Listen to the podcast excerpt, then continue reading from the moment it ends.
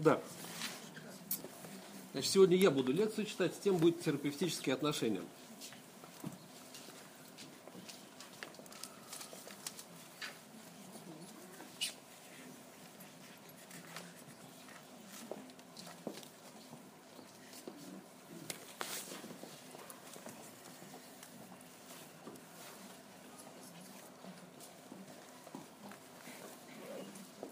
Ну и какие-то вещи я буду говорить про вообще и постараюсь э, где-то сделать акцент на то, что на интенсиве да, у нас происходит. И, наверное, начать мне хочется издалека. Тут несколько раз э, упоминали и психоанализ, из которого, собственно, с которого вся психотерапия началась. Вот. И да, если вы помните, что э, психоанализе Врач – это экран для проекции клиента, метод свободных ассоциаций. Врач стоит за изголовьем. Вот, и, соответственно, там речь не идет об отношениях. Да, а пациент – это тот человек, над которым какие-то действия производят. Врач какие-то ассоциации проводит пациент. Врач их интерпретирует, и за счет этого а, а, происходят а, какие-то изменения Э, какое-то лечение. Ну, с, э, если про гештальт-терапию говорить, то Перлс как раз вводят, э, и одна из опор, на которой опирается, да, это диалогические отношения, это диалог, да, это про, как раз про отношения. Про то, что ну и как бы клиент, мы уже начинаем говорить с того момента, что это не пациент, а это клиент, и больше мы называем клиента, это про какую-то равность. Да? И вот про что мне хочется поговорить с вами, про то, что где равность, где неравность.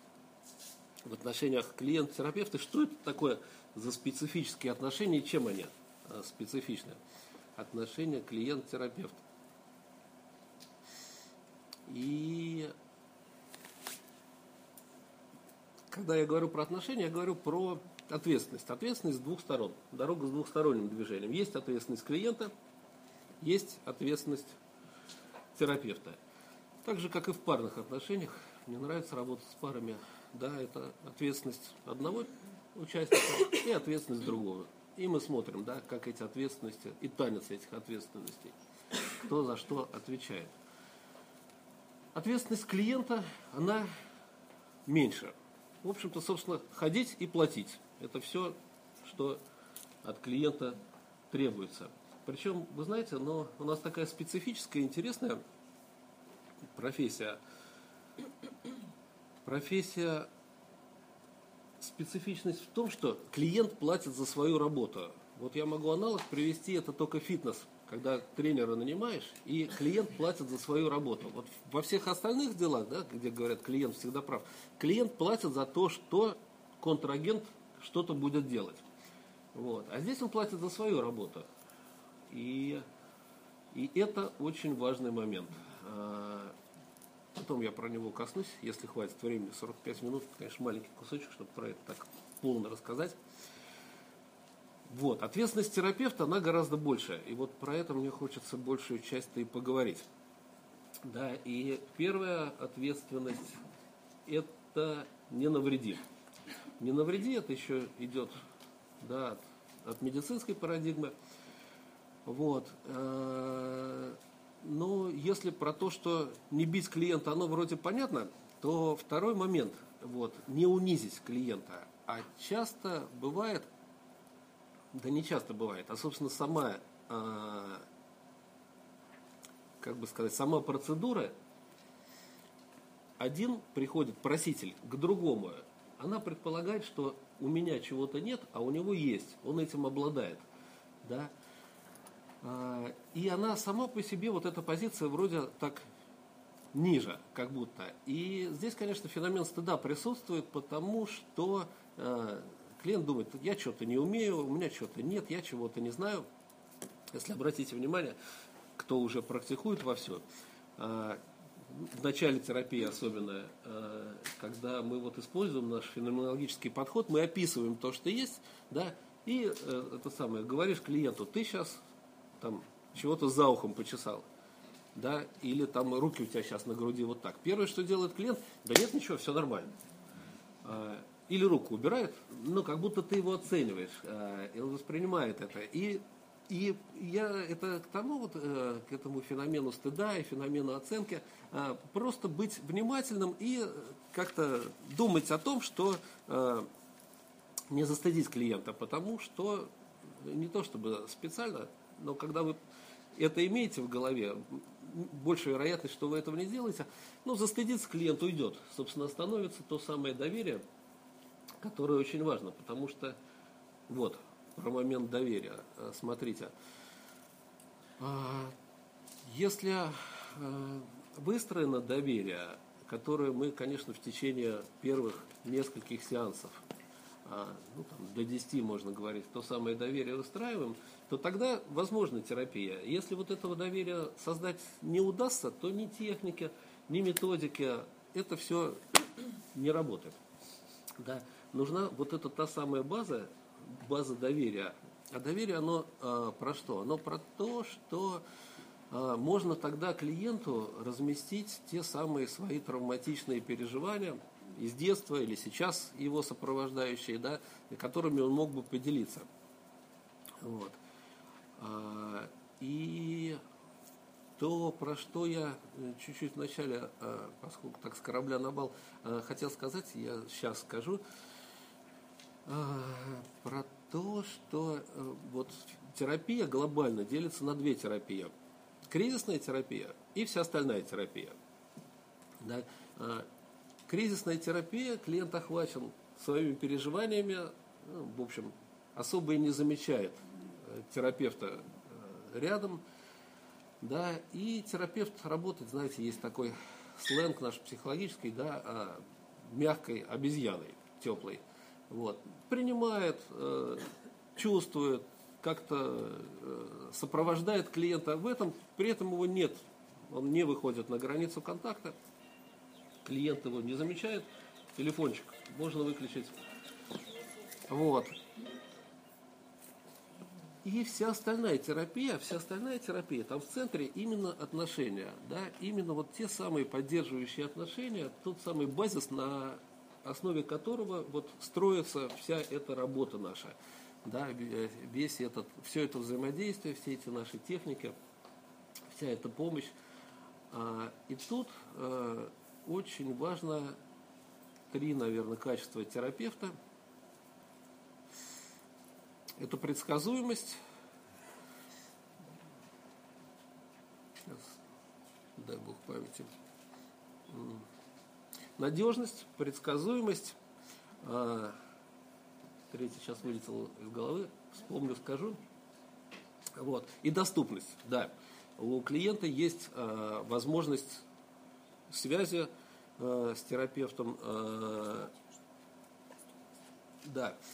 А последовательность и предсказуемость это про то, что мы встречаемся в одном месте в одно время. Да? Неважно, там среда 19.00. Вот. И клиент знает, что в это время, в этом месте терапевт будет его ждать. И как раз вот эта вот предсказуемость, она также работает на безопасность. А, на ту самую безопасность мы выстраиваем, которой в свое время а, был лишен клиент. Да, в своем детстве что-то там происходило такое, да, что, собственно, и привело его во взрослом возрасте в этот кабинет. И давайте пойдем дальше, про ответственность терапевта. Первое, мы сказали про то, что не навреди. Второе, это про то, что не использовать клиента для своих целей. Это жажда власти, жажда наживы, сексуальная эксплуатация клиента, э, получение поддержки терапевтом от клиента. Да? Э, и, и это как раз вот, очень связано с оплатой. То, что клиент и сколько клиент платит терапевту, это как раз э, гарантия того и защита клиента от того, что я как терапевт не возьму другим образом с него, ну вот той самой э, властью или тем самым поклонением, о, какой прекрасный терапевт. А, э, как один коллега говорил, если э, вы берете ну, меньше, чем вот вы считаете, ну вот там есть у вас какая-то цифра, с которой вы все берете. Если вы почему-то с этого клиента берете меньше, то смотрите тогда, чем другим вы дополучаете этот кусочек, который, скидку, которую вы дали. Это важный момент. Вот. Следующий, да,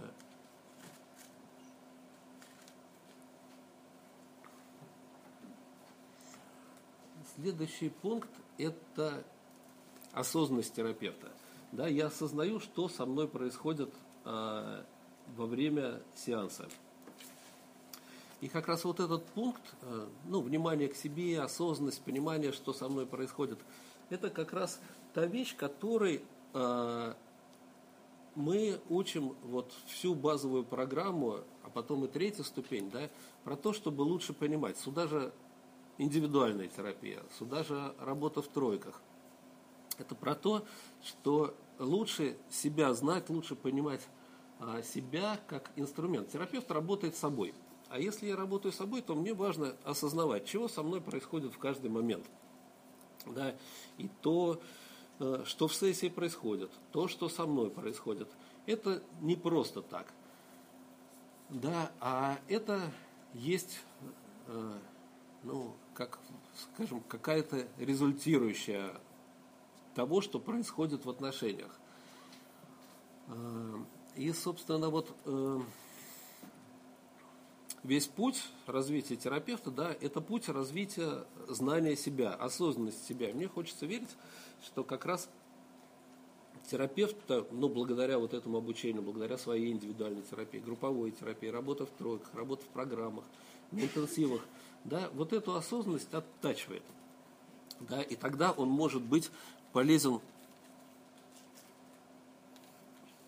клиенту тем, что, обращая внимание на то, что с ним происходит, он может это поделиться с клиентом. И следующий пункт нашей ответственности – это делиться тем, что происходит со мной, как с терапевтом, с клиентом.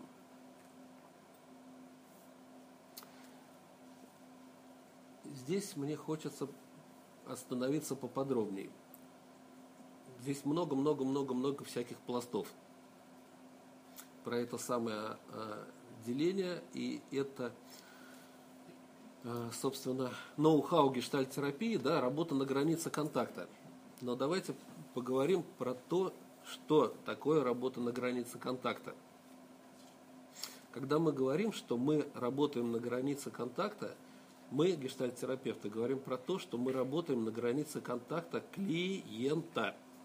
Это очень важно, на границе контакта клиента – то есть как клиент удовлетворяет свои потребности во взаимодействии с окружающей средой, частью которой являюсь я, как терапевт. Да? И моя задача как раз, как терапевта, ну, там, опираясь на себя, на свои чувства, на свои мысли, на свои переживания, да, показать клиенту, как он строит это взаимодействие с окружающей средой, и со мной в частности – да, что он чего-то получает или чего-то не получает, или какие-то прерывания постоянно э, встречаются. Но э, вот это вот понимание, что мы здесь для клиента, да, и это не место терапии для удовлетворения потребностей терапевта. Смотрите, там пункт выше, где я не использую клиента для своих целей, я не реализую, не удовлетворяю свои какие-то потребности рядом с ним. А, про здорово. Как раз про удовлетворение потребностей а, клиента. Вот а, самораскрытие. Большой, большой, большой вопрос – психотерапия в разных парадигмах, от аналитика до гештальтерапия, про то, что насколько э, стоит раскрываться. ну, аналитический подход, что э, а, аналитик чистый экран для проекций, да, все эти проекции идут на терапевта, и, соответственно, э, терапевт с этими проекциями работает. Вот. Ну, работает методом интерпретации, если аналитическую брать парадигму. Э, гештальт-терапия.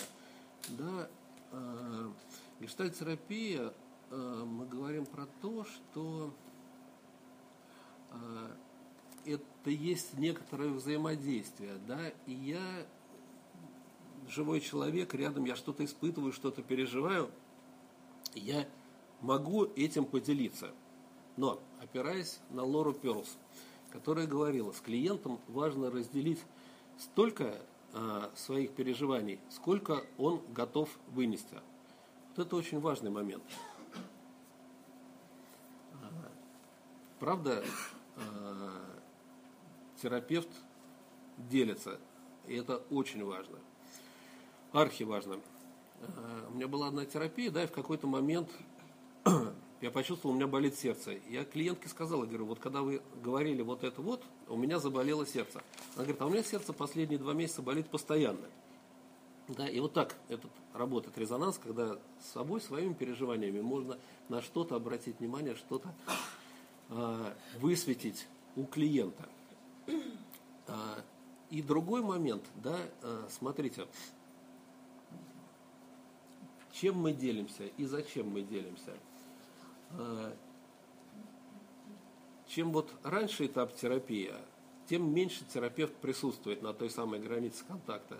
Да? И постепенно, когда развиваются отношения, развивается терапия, есть возможность э, терапевту уже что-то больше предъявить, потому что как раз это тот этап, когда клиент уже может что-то услышать да, и э, что-то взять для себя от того, чем вы поделитесь. Понятно, что в начале этого меньше, чем дальше, тем больше. Но одновременно, что, что такое а, больше можно поделиться? А, всегда есть риск, риск самораскрытия, риск того, что, ну, например, а, другой пример, у нас терапевтическая группа идет, и моя котерапевт работает индивидуально на сессии, и клиент говорит, мне сейчас страшно. И терапевт говорит, да, и мне сейчас страшно. И клиент отвечает, и что же мне тогда делать? И мне страшно, и тебе страшно. И нет возможности на тебя опереться. Да? И в этом плане э, очень важно, если вы выбираете чем-то поделиться, то э, в какой-то момент спросить, как тебе было, то, чем я поделилась. Насколько это подошло, не подошло продвинула или наоборот остановила, да, ну и получаете обратную связь, стоит этим э, поделиться или как раз наоборот клиент впадает в ощущение, думая, что ну как же я на этого терапевта могу э, опереться. Это одна опасность. Вторая опасность, если вы чем-то делитесь, то клиент может подумать, что сейчас он должен обслуживать и он должен о вас заботиться. Понятная идея? Да, вы говорите, что, ну вот, там у меня вот сейчас в жизни то-то и то-то. И он думает, что надо мне поддержать клиента, надо мне как-то о нем позаботиться. Тоже важный момент. Тоже про это важно понимать, когда вы это э, самораскрытие делаете. Э, где как раз вот эта граница? Э, Стоит ли э, раскрываться, стоит ли предъявляться? А это очень сильный инструмент, это правда архисильный инструмент. Да, потому что ну, я, бы, я бы это назвал даже некоторым явлением резонанса. Ну, чувство клиента, если находят отклик а, от чувства терапевта. Но это, знаете, как говорят, разделенное горе в два раза меньше, разделенная радость в два раза больше. Да, в два раза это усиливается, когда я чем-то своим реагирую, говорю, что вот так у меня сейчас. Да. Я ну, вот на своей группе говорил, что как-то э, в своей терапии 9 встреч было. Самая первая моя терапия. Много разных техник я применил. Все, а в какой-то момент меня тронула история. Я скупую мужскую слезу проронил. И когда мы закончили терапию, я спросил, что для вас было самым значимым. Думаю, сейчас она вот ту технику там с пустым стулом классно отработанную приведет. Она говорит, нет, вот та самая скупая мужская слеза, которую ты проронил там на пятой встрече, вот это мне больше всего запомнилось за всю встречу. Так где граница? Делиться и не делиться? Терапевт для себя постоянно решает, а что, а зачем я это делаю, насколько то, что я делаю, будет терапевтично для клиента. Вот это очень важный такой центр. Терапевт постоянно, ну, во-первых, терапевт работает как челнок, что с клиентом, что со мной, что с клиентом, что со мной. Что между нами происходит, да, и, и, и в каждый момент я могу что-то описать, что происходит с клиентом, могу э, поделиться своей фантазией, могу поделиться своими чувствами, переживаниями. Выбор, палитра огромная. Эго-функция терапевта постоянно включена. Что выбрать, что предъявить. А, и критерий того, что предъявить, да, это насколько я считаю, это будет полезно для терапевта. Насколько то, что я сейчас предъявлюсь, поможет продвинуть его как раз в том самом удовлетворении потребностей или сбоя этого удовлетворения потребностей почему-то я не получаю в окружающей среде, что хочу во взаимодействии со мной.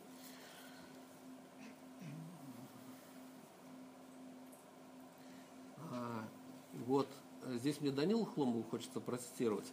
Он как раз говорит про то, что а, клиент платит терапевту вот за ту самую остановку себя, а, за ту самую остановку своих потребностей во взаимодействии с ним. Вот смотрите, чем разго... А, отличается разговор на кухне от э, терапии, от клиент-терапевтических отношений. То, что на кухне подруга говорит, слушай, у меня вот такая вот беда, меня там Васька бросил, ночевать сегодня не пришел. Она говорит, подруга, да разве это беда? Мой вот уже неделю не приходит. Давайте, значит, разбирать эту ситуацию. А, как раз терапевт останавливает свои потребности, да, и он свои потребности ставит, э, свои потребности, свою чувствительность ставит на службу э, как раз исследованию процесса удовлетворения потребностей клиента, да, и вот эта плата, она как раз за эту остановку, что я свои потребности здесь не размещаю.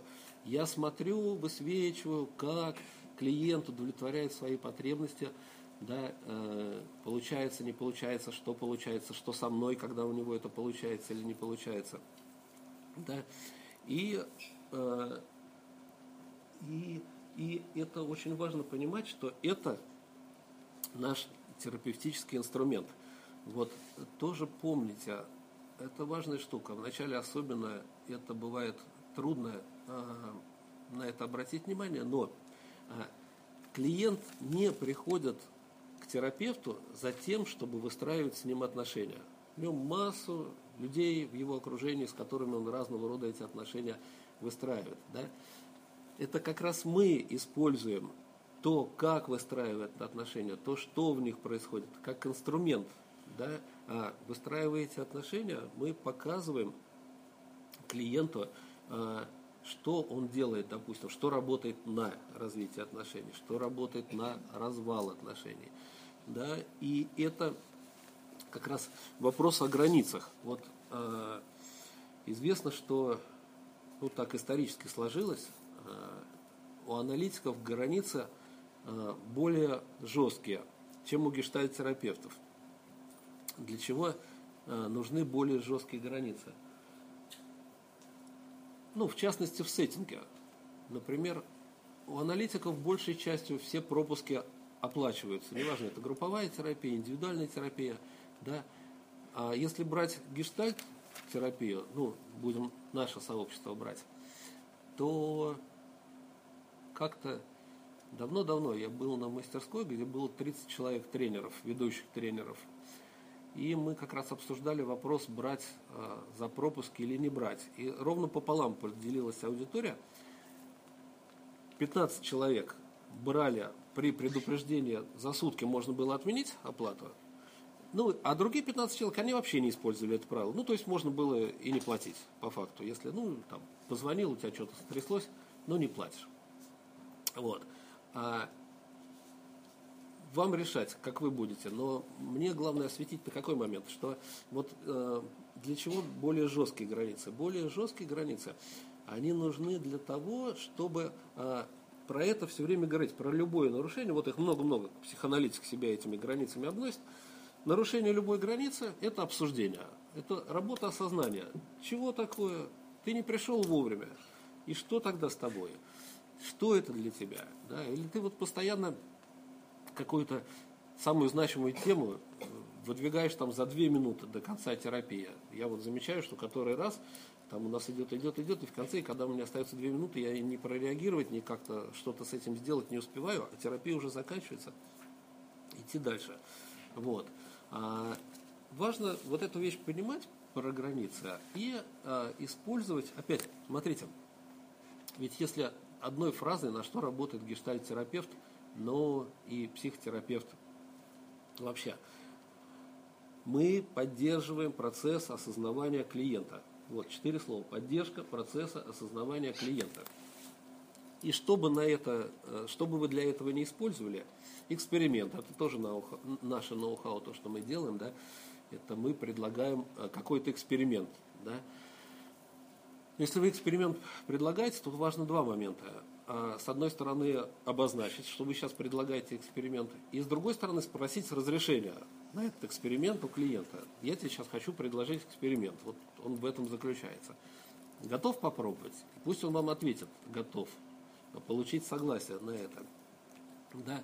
А, потому что ну, любой эксперимент – это риск. В гештальт-терапевте ну, одно из основных а, тоже в гештальт-терапии, да, это понятие творческого приспособления. Что такое творческое приспособление? Творческое приспособление – это когда присутствует элемент новизны, сделать что-то новое для себя, то, чего ты не делал в своей жизни. Да? И любой эксперимент, он как раз на это. Да? А, он помогает попробовать, рискнуть, сделать по-другому, получить вот этот самый новый опыт и дальше с ним как-то обойтись. Да? А, подходит он, не подходит, буду я рисковать дальше, не буду я рисковать дальше.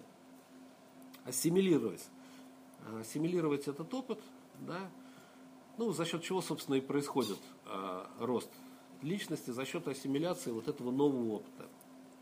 Но для того, чтобы вот это, и здесь уже у нас звучало в лекциях, да, и вот про отцов, когда говорили, э, что как раз, может быть, отец больше поддерживает этот риск, ну, сам по себе носитель этого риска, вот, а, а, тот самый риск нам в терапии важно. Для чего вот это безопасно? Для, для того, чтобы этот риск был возможен. Вот рискнуть сделать что-то по-другому и посмотреть, взять это туда с собой или не взять.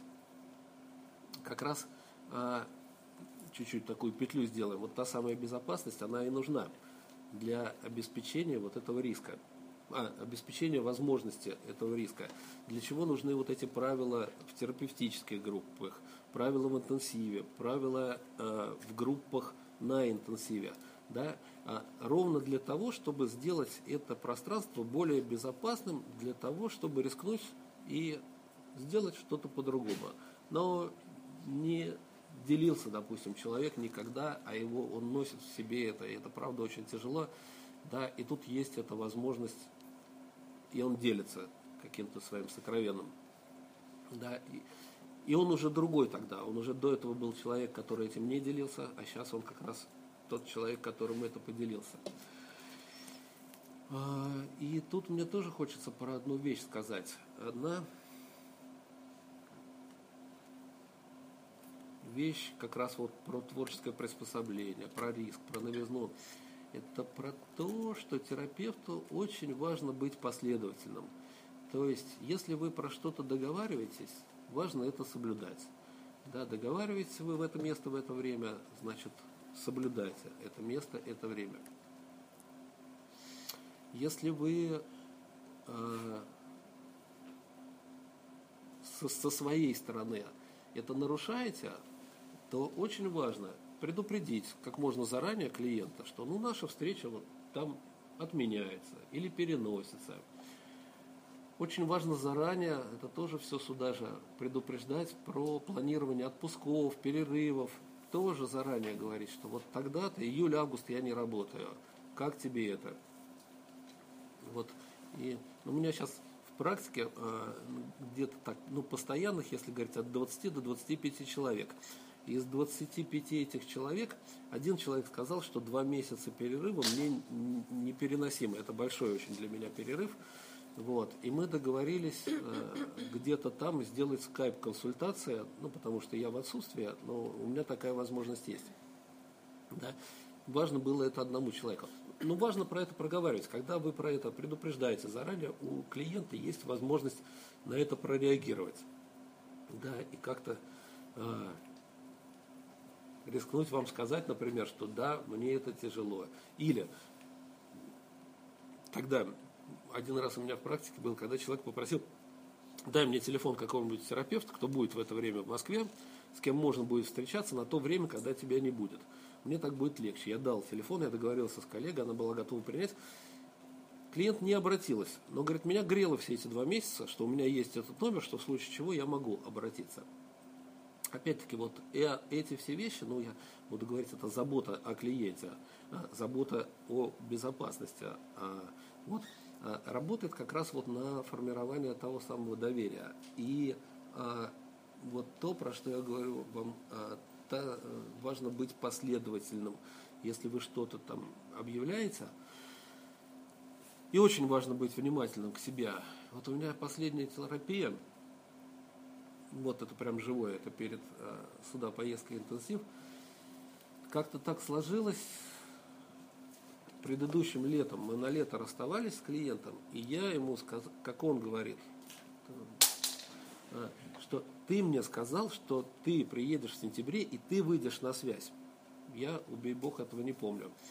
А я думал весь год, что он пропал и куда-то делся, и потом я обнаруживаю, что он пошел к другому терапевту, Благо э, э, удалось э, и с терапевтом поговорить про это, вот, и он пришел таки через год на завершающую встречу, но у него на этой завершающей встрече появилась возможность сказать мне тогда, что я вот так сказал, я этого не помню, ей-богу. Но это правда может так случиться, что я был непоследовательным. Я сказал, что если это так, то я прошу тебя простить, это моя ошибка. Вот если сказал, там за два месяца, что появишься в сентябре, ну, надо появиться в сентябре. Чревато это потерей доверия, ухода человека из терапии, невозможности ему сказать, ну, там разные в жизни, понятно, он говорит, там, потом мне вроде не нужна была терапия, потом когда мне когда понадобилась, вот эта вот штука там фанила, я думаю, да нафиг я к тебе пойду, я пойду к кому-то другому, может такое случиться. Вот. А, это э, пример, три минутки остается, надо еще оставить время. Сейчас буду заканчивать. Это пример того, э, про последовательность, про то, что нам важно быть последовательным. Сказал, сделал, сказал, сделал. За слова отвечай, работает на безопасность. Нарушаешь, вот я вам привел свой пример, теряешь клиента. Вот. Одновременно, смотрите, вот ага, парадокс некоторые, и очень важный парадокс. Э, любая стопроцентная последовательность, она убивает все живое. Вот если все делать так, как есть, да, оно, правда, э, становится чем-то таким. И здесь очень важно, опять-таки, осознанно иногда для терапевта, да, э, быть, позволить себе быть немножко непоследовательным. Пример из практики на этот кусочек. Клиентка три года ко мне ходила, ни разу она не нарушала сеттинг. То есть в одном время, в одном месте, как часы, удивлялся, восхищался, радовался. И случился какой-то коллапс транспортный. Она на 20 минут опаздывала. На 20 минут опаздывала на терапию. Переживала это невозможно. Ну, для человека опоздать это какой-то нонсенс очень великий. А у меня так было, что у меня следующий, следующего сеанса не было. И у меня была возможность продлить ей терапию. Когда она пришла, я говорю, она очень переживала, она много извинялась, говорила, что ну это вот реальная ситуация, когда никак невозможно было ей попасть ко мне. Я ей верю, потому что три года попадала, и тут вдруг не попала. Метро, пробки в метро все чаще становятся, и уже даже если ты оттуда выберешься, не факт, что ты еще быстрее доберешься наземным транспортом. Я говорю, у меня сегодня как раз вот есть возможность, я могу на 20 минут продлить эту сессию, да, и э, не останавливать вовремя. Она заплакала. Она заплакала от того, что говорит, ну вот очень редко так мир идет навстречу мне э, и там подвигает свои границы. Но и на мой взгляд, вот это тоже штука терапевтичная. Вот если клиент ко мне все время опаздывает, я никогда ему не продлю границы. Да? И в этом будет моя последовательность. Но если вот такая ситуация, для меня важно смотреть, если непоследовательность моя будет терапевтична, то я выберу непоследовательность, вот ради терапевтичности. Понятно? Идея. Вот. Надо останавливаться, а, наверное, э, мне хочется, я люблю эту фразу Жан-Мари Рабина э, завершить. Иногда я ей завершаю эту лекцию. Вот. Сейчас мне почему-то ей хочется. Он говорит, Жан-Мари Рабин, то э, э, вот в отношениях всегда есть э, две полуправды. Есть полуправда одного человека, есть полуправда другого человека. И правда одного человека – это фикция, это мираж. Да? А вот соединив эти две полуправды, мы получаем правду момента. И в этом, говорит, есть суть терапии для меня. Вот я с ним полностью согласен, как раз соединить вот эти две полуправды, его полуправду, мою полуправду, это и есть то, что дает терапевтический эффект, дает тот самый резонанс, за счет чего происходит рост человеческой личности в терапии. Спасибо.